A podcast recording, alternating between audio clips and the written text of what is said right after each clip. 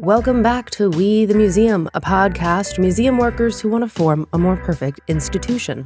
I'm your host, Hannah Hethmon, owner and executive producer at Better Lemon Creative Audio, where I make podcasts for museums, history organizations, and other cultural nonprofits. As someone born and raised in the Chesapeake Bay area, I am a big supporter of any efforts to protect and restore wetlands and other ecosystems critical to our native flora and fauna. So, when I saw the news that a historic house museum had won a $7 million grant for environmental restoration, I just had to do an episode about it. The Edsel and Eleanor Ford House is a stunning 1920s estate located just outside Detroit, Michigan, on the banks of Lake St. Clair. Lake St. Clair spans the US Canada border and is connected by rivers to two of our Great Lakes, Erie and Huron. Edsel Ford was the only child of the Henry Ford, and he lived in the house with his wife Eleanor and their children. When Eleanor passed away in 1976, it was her wish that the home and grounds be opened up for the benefit of the public. Today, in addition to the 30,000 square foot house and the grounds, there's a 40,000 square foot visitor center. And now, a bit about the grant. The Ford House has been awarded a Transformational Habitat Restoration and Coastal Resilience Grant from NOAA, the National Oceanic and Atmospheric Administration. This means up to $7 million in funding to cover restoration of the property's shoreline and the lake cove on which the house sits. To learn more about the project, the local ecosystem, and how museums and historic sites can do better by our local environments, I spoke to Mark Heppner, the estate's president and CEO, and Kevin Drotos, their landscape and natural areas manager. Before we get started, I do want to shout out our show sponsor, Landslide Creative. This podcast would not be happening without their support. Landslide provides custom website design and development for museums who want to increase their engagement and connect with their visitors, donors, and volunteers. With a custom website designed for the unique needs of your museum, you can stop fighting with your website and focus on growing your impact. Head over to landslidecreative.com to learn more. All right, let's kick things off with an introduction to the Ford house's surrounding landscape from Kevin Drotos. So here at Ford House, we have about 87 acres of land, and I'd say roughly 20 acres are natural areas, forest, forested wetlands, some other wetlands, and then about two miles of shoreline on Lake St. Clair.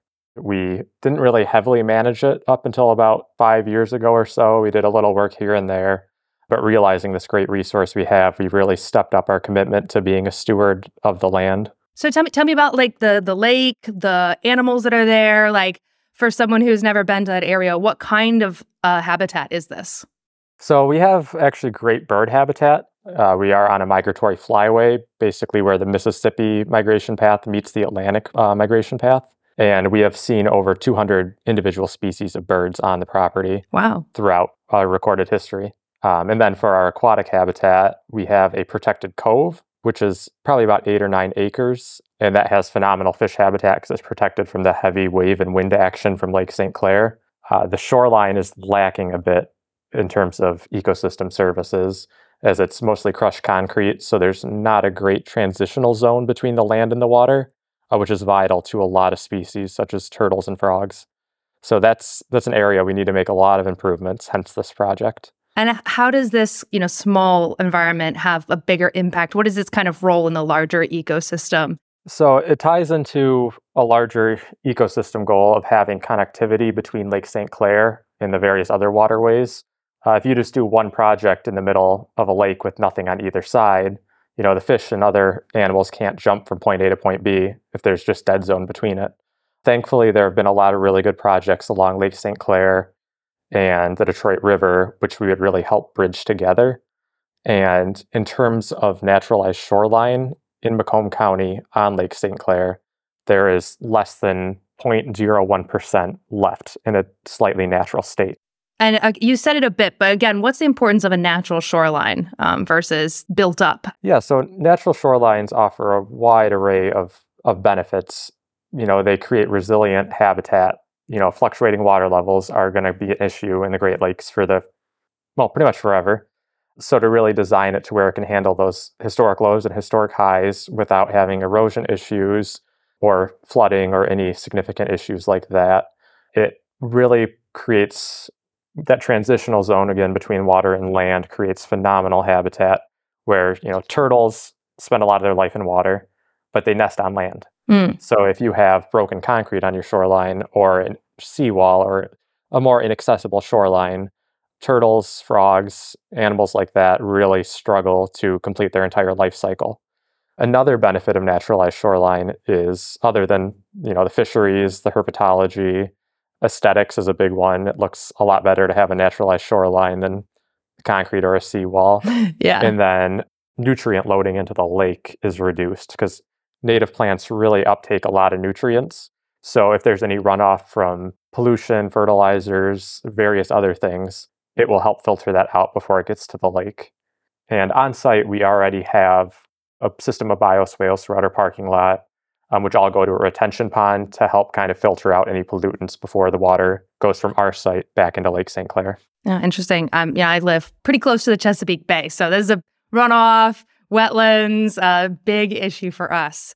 Okay, so this is the situation um, in your environment. So tell me about this NOAA grant that you've got and what you're planning to do with it. You know, what is the significance of this? What are the big? What's the big vision for this project? Yeah, so I'll start with a little history of the project. Uh, we were approached by the county probably seven or eight years ago. Uh, they were looking at some shoreline enhancements, and you know, one of the guys from the county was boating in Ford Cove, right off of our property, and he just dawned on him like we're one of the last remaining large-scale sites suitable for restoration on Lake St. Clair in Macomb County. So he really took the lead to find, well, what can we do with this information? How do we move forward? Uh, in 2020, we were given a grant from NOAA to do a feasibility study. So we worked for the year of 2021 to gather all the background data from fish populations to vegetation to wetland delineation, sediment testing, hydrodynamic modeling, all sorts of good stuff. Um, that's really integral in having a successful project. So from there, we looked at other funding opportunities to move to the next phase, which is engineering and design. And in August of last year, we submitted a grant, the Transformational Habitat Restoration and Coastal Resilient Grant through NOAA, the National Oceanic and Atmospheric Administration, and we were awarded it this spring. And it's up to $7 million, right? So currently we're given 490,000 to create the engineering and design plan, get all the construction documents finalized, get everything together, and then up to 7 million in total to actually implement, implement the construction of the project. So this will really give us the chance to take what we have and transform it into something functional. Um, so that might mean creating acres and acres of coastal marshes or forest, you know, enhancing a forested wetland on the property, um, creating emergent wetlands out into the cove, and really a part of it will likely be removing a lot of this broken concrete to create a more gentle gradient from the land to the water. We'll be able to more or less hopefully regrade the shoreline to be filled with native plants to be functional for our frogs and our turtles and our snakes and all these other really cool animals. There'll be various other methods hopefully used. Again, we're in just starting engineering and design. So, you know, we don't have a firm even selected at this point, but um, we're looking to even create offshore breakwaters um, to reduce wave action and create additional protected habitat. So it's kind of creating this protected environment where fish can spawn, where our fisheries can thrive, to create recreational opportunities for kayakers, for fishermen, for people just looking to enjoy nature. Make it better for the humans and the animals. Yeah. Great. Okay, so let's zoom back to the Ford House sustainability generally. So I know this is not your first foray into sustainability, into environmental issues. So talk to me about how sustainability as a core value, what does that look like at the at the site? Sure, Hannah. Um, it's a great question, and it's one that does go back uh, many years, actually, even before Kevin's arrival. Mark Heppner, Ford House's president and CEO. And even with my predecessor back in 2012, we did a master site plan. And certainly, sustainability and environmental stewardship were kind of buzzword keywords that were um, coming into that. However, as you probably know, just from your experience, sometimes those are great words, but the action behind them sometimes uh, stop still. And it wasn't really until the creation of two new buildings that we created and opened in May of 2021, the new visitor center that we created, as well as a separate administration building, beautifully, artfully uh, designed and created. But a lot of thought went into is that if we're going to create these buildings so that we can be a more meaningful, engaging organization in 21st century museum, how can we do this a little smarter, and a little bit better? And so it's interesting. There was a commitment from out of the gate, from core values from our leadership, but also our board of trustees, which are members of the Ford family. And this is a very personal state for the family because this was Granny's house.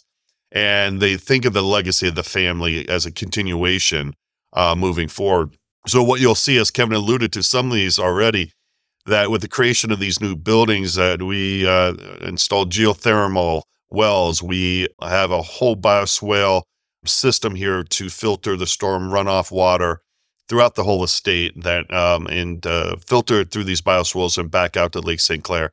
There was a major commitment of uh, solar panels throughout both uh, buildings. A matter of fact, the building that I'm currently sitting in myself as an administration building was only at the time designed the second building in the state of Michigan designed to be an Energy Plus building. Cool. And uh, the other building was to be designed the same way, but because it also features a kitchen to support our restaurant, that was never going to happen. But there was a commitment for gold or platinum standard with LEED. So another thing that was interesting though that we learned, and again, we certainly did not have all the answers, one of them is, as Kevin noted, we are the migratory bird path. And so bird populations, their safety, their nesting habitat is all really, really important to us. One thing we did not think with these new buildings was a lot of glass. Mm. And it mm. was not until actually a dedicated ambassador here in the community who was an avid birder uh, said, Have you thought about this? And actually said, I remember seeing a video from a building in Chicago that was a new construction with unfortunately piles of dead birds because nobody thought about that and the birds striking the glass. And oh. that was a great example of the commitment by the board and the leadership is that we literally changed on a dime, even though design had been out there to put extra expense to bring in bird safety glass from Germany throughout every pane of glass here so that we could protect uh, the bird wildlife. So there's a lot of this commitment through just the the evolution of Ford House and as we move forward, we knew with these new buildings and now with this project that we not only have an opportunity, we have a responsibility. And so it is one of our core values now. As we move forward, uh, we have a sustainability committee here of, comprised of staff members throughout the whole organization, representing different departments and hierarchy, if you will, too, because we want to make sure that everybody's kind of heard and we do things smarter, whether it's composting, whether it's we run a restaurant here and We've been working about how uh, what we do with the food, leftover food from events and product. We'll be right back to my conversation with Mark and Kevin, but first it's time for a digital minute with Amanda Dyer, creative director at Landslide Creative. Hi, I'm Amanda Dyer, creative director at Landslide Creative, and I've got a quick tip you can use to improve your museum website. Most websites now see the majority of their traffic come from people on mobile devices. But if you're like me, you typically access your own website on your desktop computer while you're at work. That means there could be issues on your mobile site that you haven't noticed, but your visitors will notice. Take some time to browse your website on your phone. Try doing common tasks like find your opening hours or current exhibitions, purchase a ticket, renew your membership, find an upcoming event and register, fill out your contact form. If you encounter any barriers or moments of frustration while completing these tasks, you'll know where to focus your efforts. Any updates you make to your mobile site can dramatically improve the user experience for the majority of your visitors. Get more tips for optimizing your site at landslidecreative.com/mobile. And back to the show. We talk about what how we can do things for Ford House while trying to inspiring our own teams, but taking it to our members, taking it to the local community just to inspire them. And I think so we've had some really good progress and just recently, we had a consultant by the name of Sarah Sutton, which I'm not sure if you know Sarah. And Sarah came out and spent time with us and came up with a really dynamic, wonderful recommendations for Ford House. And we're now building on that with a, a student here um, from uh, Michigan State University that is just passionate about sustainability, environmental stewardship. So she's been meeting with leadership and directors and staff members and with our sustainability committee to take Sarah's recommendations to see where we are today, to see what our opportunities are, so how we can plan um, and make financial commitments, but also just uh, activation commitments for the next five years. Wow, exciting! That's a lot. That's a lot of different things going on. So coming back to the grant, you know, Kevin, you talked a bit about the the process of beginning, but I don't know if you want to go. Either of you want to go into more detail of like what have we learned? What have you learned so far, and kind of how is that starting to shape? How is the vision starting to shape up? And maybe any, you know, if you have any tips on like the process of applying for a grant with NOAA, because I know this may not be a grant funder that many museums are familiar are, have had a lot of experience with. Uh, well, speaking of writing the grant, it's the first grant I've written, so just wing it, I guess. well, the good news, he's one for one. Yeah. That's a pretty big grant for your first one, so congratulations. Well, thank you. But we'll say, you know, the process, one of the things that we all kind of know what we want to do, and you know this, Hannah, from your experience as well, too. And we so often forget about the the importance of community voices. And so it's one of the things that excited me about this is that we hold held a several different not only online surveys that we sent out to stakeholders, but also had several meetings here, and we had huge turnout because people really are passionate about Ford House number one, but they're very passionate about the uh, Lake St. Clair and what's going on. And I'd be honest with you because I'm always kind of optimistically cautious that I expected people to come with their agendas. And Kevin can allude to this is that it was overly just positive and there were questions, but none of them were questioning what we are doing, just more about how we were doing and to specifics of what we're doing. And I think, again, just from lessons learned about the importance of that as we move forward now with their official grant is continuing to inform the community and these stakeholders throughout the whole project. It's not like, thanks, we heard you. Then at the very end, here's what we did. Um, so we're talking internally with our communication engagement team how we do that better. Do you think having NOAA on board, like as the grant funder, like involved, gives credibility to the project? Like that's a pr- that's a pretty well known agency. I think it certainly brings credibility to it. I think the other thing, though, if there was some, you know, again, if you're an institution thinking about this and it could also scare you because it's like you think of NOAA, I mean, this is a huge federal organization.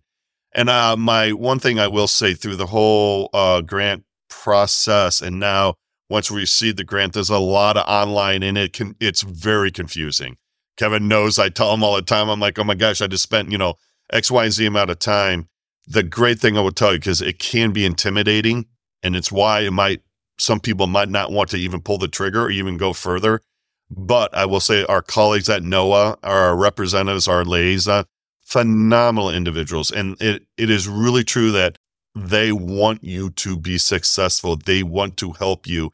And if you are willing to ask questions and lean on them, it is not as daunting and uh, scary as it may first appear to be. So, other than the public outreach, we found some great stuff with our mussel survey. We had multiple species of um, state threatened or endangered mussels that you know we found dead weathered material of them in the cove. No live samples, unfortunately, but to have the dead material means they're nearby. So if we enhance this habitat, we can bring in these really rare mussels that you just you don't really see that often. So we found some um, of the state concerns uh, heel splitter, deer toe, round pigtoe, and the federally endangered and state endangered three horned wartyback. Great names. Yes. yes, great names. For the names alone, I think this project they deserve all the funding. they really do. So they're, you know, pretty uncommon species and to know they're in the area and to know that improvements we make towards geared towards them can really have a positive impact on their populations. Um, we had 10 species of birds identified which could be impacted by this project in a positive way, um, such as the state special concern American bittern, uh, the state threatened yellow rail, and the state endangered king rail, along with you know various other species that will benefit from this. So those were kind of some of the the really rare ones that we don't currently have, but we could have. Same with herpetofauna. So herpetofauna are amphibians and reptiles. So again, the transition between water and land is so important for these types of species. So we observed nine species of herpetofauna during the study, and there's suitable habitat for an additional 16 species. we saw, I want to say, one special concern species of turtle, which was really cool to see. One that I've only seen a couple times in my lifetime. So to know we could enhance that habitat is just phenomenal. Uh, and then in terms of our fish survey we did, did in the feasibility study, uh, they caught a good amount of fish, but we are lacking a lot of spawning habitat Hmm. and a lot of covered structures. So fish really like to have woody debris in the water. They can use it to hide from predators. They can use it for spawning to attach their eggs to. They can use it for all sorts of reasons. Or if you look like at a uh, fish like a pike, northern pike, they need shallow bulrush beds to lay their eggs. Which, if you don't have any naturalized shoreline, you don't have bulrush beds. So it will in- increase spawning habitat across the board for I don't even know how many fish species, um, including you know game species, species that are just ecologically important, species that are food for birds or for other fish. Just a great, a really great littoral ecosystem could be created through this project. That's so cool to hear about all those things. This is going to be like the Ologies Muse- We the Museum crossover episode. Very cool. Yeah. Anything else about the project so far, where it is now, that you want to share?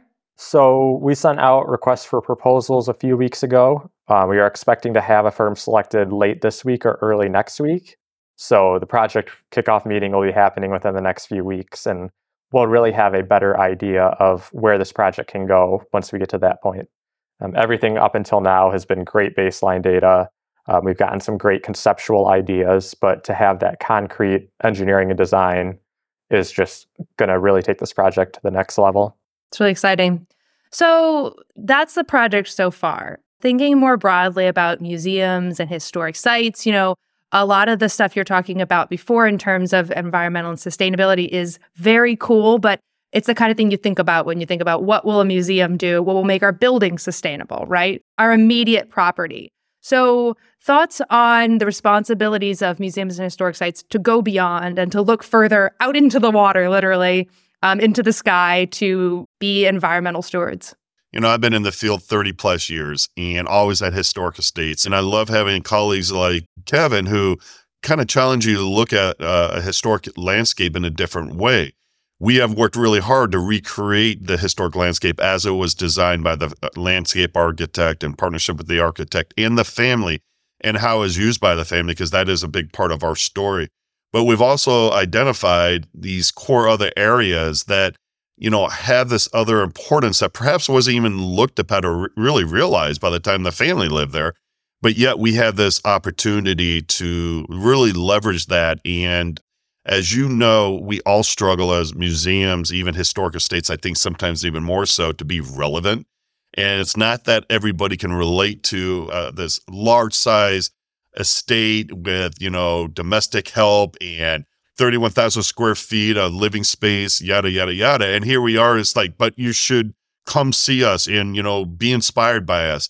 Well, sometimes that's challenging, but by f- turning our focus to something that we all should care about, the environment, Mother Earth, here we are, we have an opportunity to take this story, this legacy, and really make it engaging and lasting. And I think it inspires our visitors and inspires our members um, I think it inspires our staff and even just think about things differently. So it really has given us opportunity. And as Kevin said, the tr- the God honest truth is this is something that we have been moving our needle, thinking about environmental stewardship and what we can do as an institution better. But this project was not something that was a high, high priority on our list with everything else that we've been doing. It was because this opportunity really came to us and we were identified and said, this is important.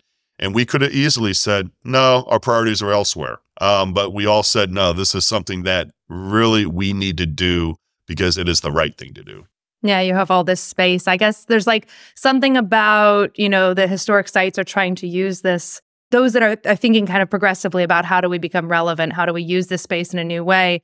You have this old stuff. How do we use it to learn, to understand, to create empathy across to the past and then into the future. And in the same way, if you have land, if you have space, what are you doing to connect the the past, the present, and the future and help people grow and learn in that space? Well, for sure. And, you know, as Kevin just rattled off all these species and why these are important and some of these at risk, these are things that, you know, I'm a fisherman. I love nature. I go out, but I, I I've been so educated by even up to this point about um, the importance of this project of shoreline um, restoration of resiliency of our shorelines, and especially as you know the environments are changing, and we're seeing that impact.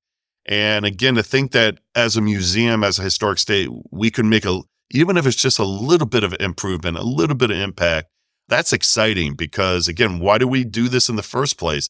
It is to inspire people, it is to change lives, even if it's just a little out of time, not just to sit there and play house and to have this, you know, say, oh, look what we did. It's really to inspire people. And so I get inspired listening to Kevin and the, the design team and the project team and these individuals who are so much smarter than I eh, about what we can do, but more importantly, why this is important and to sit back and say that as a historic estate, as a museum, that we can actually do this um, and have a role in this, that is pretty cool. The other big part of this project that I know uh, we were talking about as an element is the community public access to this area. Um, as you can imagine, a shoreline with a bunch of rock and busted up concrete is not very uh, appealing to Mother Nature, but also to humans. And so by softening it, it'll allow better access for school children. A lot of our programming. There's going to be a design, most likely boardwalk at sections of it to get people closer to the water. Um, so again, uh, we've already been working with Detroit Public Schools just this past couple years, bringing thousands of uh, young school children out to the water area into Bird Island and to have these conversations. And this will just give us so much more access for meaningful programming. Yeah, exciting. Kevin, as a as someone with an environmental background, I assume you have not been working at museums and historic sites before this, right? I am personally not a museum person. okay, so as a, the environmental person coming into the museum space, what what has it been like this opportunity for you to kind of challenge the leadership, push them to be the voice from this other field in the historic site space? Like what do you see any advantages to trying to make change in this space?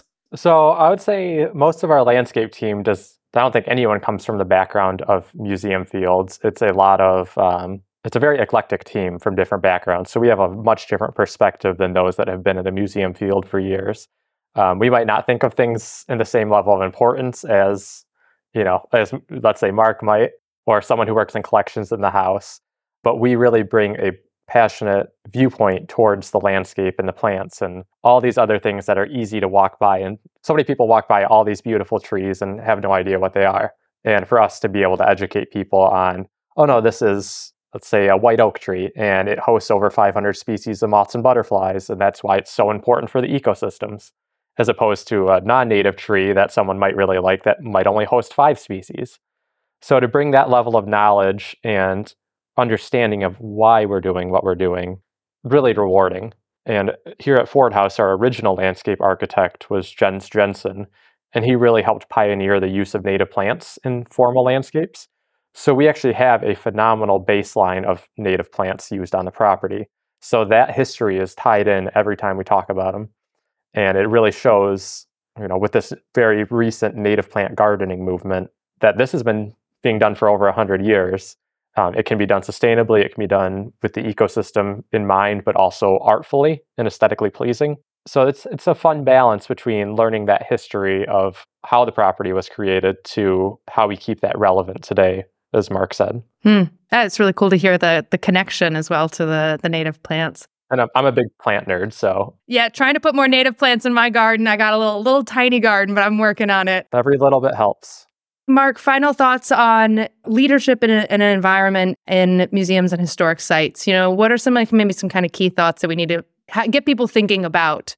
Get outside the box of the house, uh, maybe. One of the things in listening to just Kevin speak there, it reminded me of also as an organization to be receptive to somebody like Kevin, who may not be a museum person that comes in with a different viewpoint, a different lens life experiences, you have to be open from leadership perspective. And as you know, museums are not, although we're preserver of history, which is all about change, we're sometimes the slowest to change, which I always found the most ironic. And what we have try to do here over the last five years with the new strategic plan and new interpretive plan is really changing even our le- leadership model. It's always evolving and we have always more to do. But that is to change from a very hierarchical traditional museum where you have your CEO and vice presidents and it's you know really top down to what we call shared leadership model where we have we actually don't have any vice presidents anymore we have directors and we have managers like Kevin and and the idea is that as a shared leadership or collaborative leadership model is that every voice is important and you need to be receptive to that you might not always agree as uh, Kevin kind of alluded to and might not see everything the same but if I truly did it the traditional way and say, well, that's nice, Kevin, but this is what we're doing, we we repeat that same history. But by having this where you value, truly value other people's opinion, Kevin might not be a museum goer, but he may be somebody that loves arboretums. Even though we're not an arbor, arboretum, he may, you know, travel the nation and come back and say, I was just at X, Y, and Z. And this is one way through signage that they engage their visitors in a meaningful way that did not distract from the the environment around them. And that is something that maybe that's he's not on the interpretation committee, but because he cares and has passion, and if you're open to that, that's the kind of leadership I think moving forward that I think is going to move the needle for a lot of museums and organizations that everybody doesn't matter just because this is their title or the silo they're in. Uh, but if you're open, you'll learn a lot more from people. And I think you make better informed decisions. It's a little slower sometimes, which is frustrating to a lot of people, um, but I think you make better ones. So I think again, from a leadership going through this project, I mean, it's a it's a big commitment. This project is a huge commitment for Ford House, not only from our resources internally, our focus, but honestly, I think it's Kevin. You would agree is at the end of the day, not only is it the right thing to do, it's going to be so exciting and it's going to change Ford House forever well, it's very exciting. Uh, I visited the house in 2016, and so I remember the shoreline. So I'm really looking forward to coming back in a few years and seeing how it's changed. You will not recognize it, Hannah. You will not recognize it. Well, thank you both so much for coming on the podcast. Thank you. Yeah. Thanks, Hannah.